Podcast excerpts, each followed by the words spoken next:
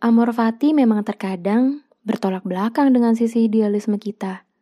Tapi tak ada salahnya juga kita berpasrah dan menerima takdir yang terbaik demi kehidupan yang baik. Karena tugas manusia adalah berusaha, berdoa, dan berserah diri kepada Tuhan yang maha segalanya. Kalau kata orang mah, biar gimana semesta aja.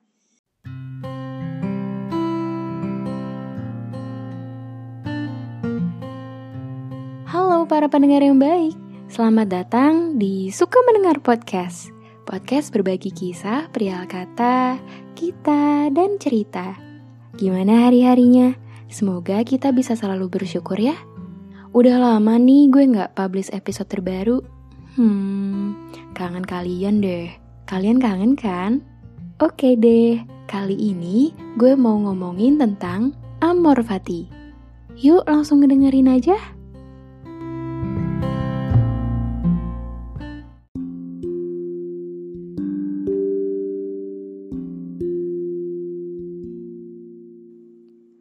Kalian pernah tahu nggak amor fati itu apa? Sebenarnya, gue juga baru tahu istilah ini. Gue bakal nyimpulin arti amor fati ini di bagian akhir nanti. So, dengerin sampai habis ya. Nun, selama ini ngapain aja sih? Kok bisa-bisanya nggak publish episode terbaru? Hmm, jadi sebenarnya sih gue lagi ada beberapa problem kemarin dari yang gue bingung sama tujuan hidup. Terus juga tentang pekerjaan, tentang hati, dan tentang masalah besar yang keluarga gue alami. Ya, kasarnya gue mau beresin hidup gue dulu deh. Nangis, sedih terus, kecewa, bahkan takut banget sama masa depan. Gue menemukan cara lain yang gak biasa gue lakuin. Ya mungkin kalau orang udah biasa ya buat dapetin pencerahan dan inspirasi, yaitu membaca buku. Istilah ini gue tahu dari salah satu buku yang sebenarnya sih hmm, belum gue selesaiin bacanya. Tapi ini sangat mempengaruhi hidup gue. Ya, buku yang berjudul Everything is Fuck. Segala-galanya ambiar. Sebuah buku tentang harapan yang ditulis oleh Mark Manson.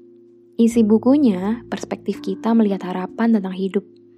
Dan di salah satu babnya, seorang filsuf menyebutkan tentang amor fati ini. Sebelum gue menyimpulkan definisi amor fati yang sebenarnya, gue mau mengajak kalian buat masuk ke pikiran gue. Ke hati juga boleh. Bercanda.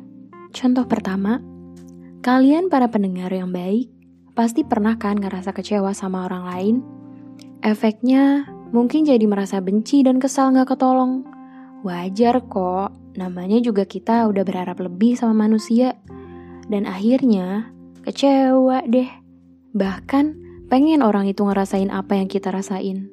Padahal realitanya kita kecewa bukan karena orangnya, tapi karena ekspektasi kita sendiri terhadap orang itu. Kedua, ketika kalian apply pekerjaan udah ke sana ke sini, udah coba ini itu, usaha terus-terusan, sampai akhirnya kalian berpasrah dan bilang, "Gimana Tuhan aja deh." Eh, tahu-taunya ada rezeki yang gak terduga dan di waktu yang gak terduga juga. Dan mungkin itu yang terbaik bagi kita dan bagi Tuhan. Ketiga, masalah besar yang menimpa. Entah, misal tertipu karena ikut investasi bodong yang bisa merugikan diri kita dan keluarga. Masalah banyak hutang sana-sini, masalah keluarga yang gak akur terus, masalah kesehatan, dan banyak jenis masalah besar lainnya. Setiap manusia pasti punya masalah besarnya masing-masing kan? Dan masalah bukan ajang untuk dibanding-bandingkan. Setuju nggak? Dan ya, jeng-jeng tentang cinta udah ngerasain sakit, gila, bodohnya karena cinta, bertepuk sebelah tangan, dan embel-embel lain, sampai ngerasa ada gak sih yang cintai gue?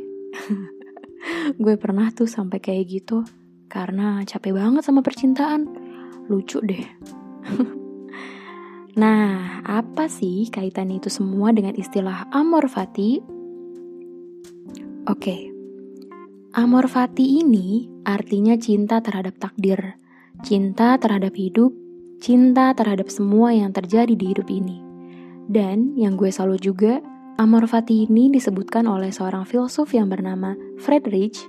Dia seorang ateis dan setelah dipikir-pikir, di agama pun ada istilah ini. Dalam agama Islam, di rukun iman yang keenam, yaitu iman kepada kodo dan kodar. Artinya, yakin dan mengimani takdir yang baik maupun yang buruk, takdir yang bisa diubah maupun takdir yang sudah ditetapkan. Kaitannya apa dong, Nun? Nah, cara kita menyikapi semua hal yang terjadi dalam hidup. Ya, dari apa yang udah dicontohin tadi, Ketika kita kecewa sama orang lain, udah apply kerja sana sini, tapi dapetnya yang bukan jadi tujuan kita di awal. Masalah besar yang menimpa dan tentang percintaan. Ya, pokoknya banyak deh masalah lainnya. Dan ya, yang gue lakuin ketika semua itu terjadi adalah menikmati semua emosi itu dulu. Jujur kalau gue kecewa, jujur kalau gue sedih, setelah itu, kalau udah ngerasa muak nih, perlahan untuk menerima keadaan.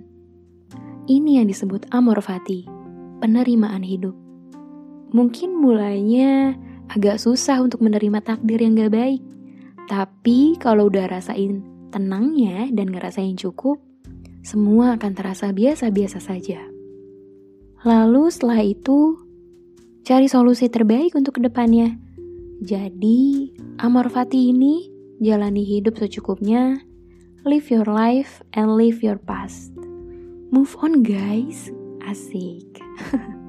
Amor Fati memang terkadang bertolak belakang dengan sisi idealisme kita. Tapi tak ada salahnya juga kita berpasrah dan menerima takdir yang terbaik demi kehidupan yang baik. Karena tugas manusia adalah berusaha, berdoa, dan berserah diri kepada Tuhan yang Maha Segalanya. Kalau kata orang mah, biar gimana semesta aja. Pada akhirnya, hidup adalah belajar, khususnya belajar bersyukur, sabar, ikhlas, dan tulus. Ambil hikmah dan pelajaran yang besar dari setiap teka-teki kehidupan, menjadikan diri lebih dewasa dan lebih kuat daripada sebelumnya.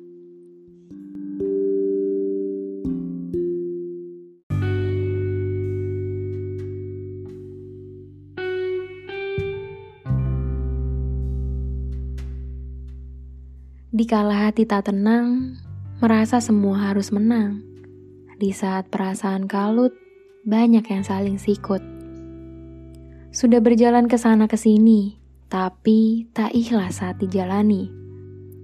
Cintailah dan terima hidup ini. Itulah Amor Fati. Oke, para pendengar yang baik. Terima kasih sudah mendengarkan podcast ini.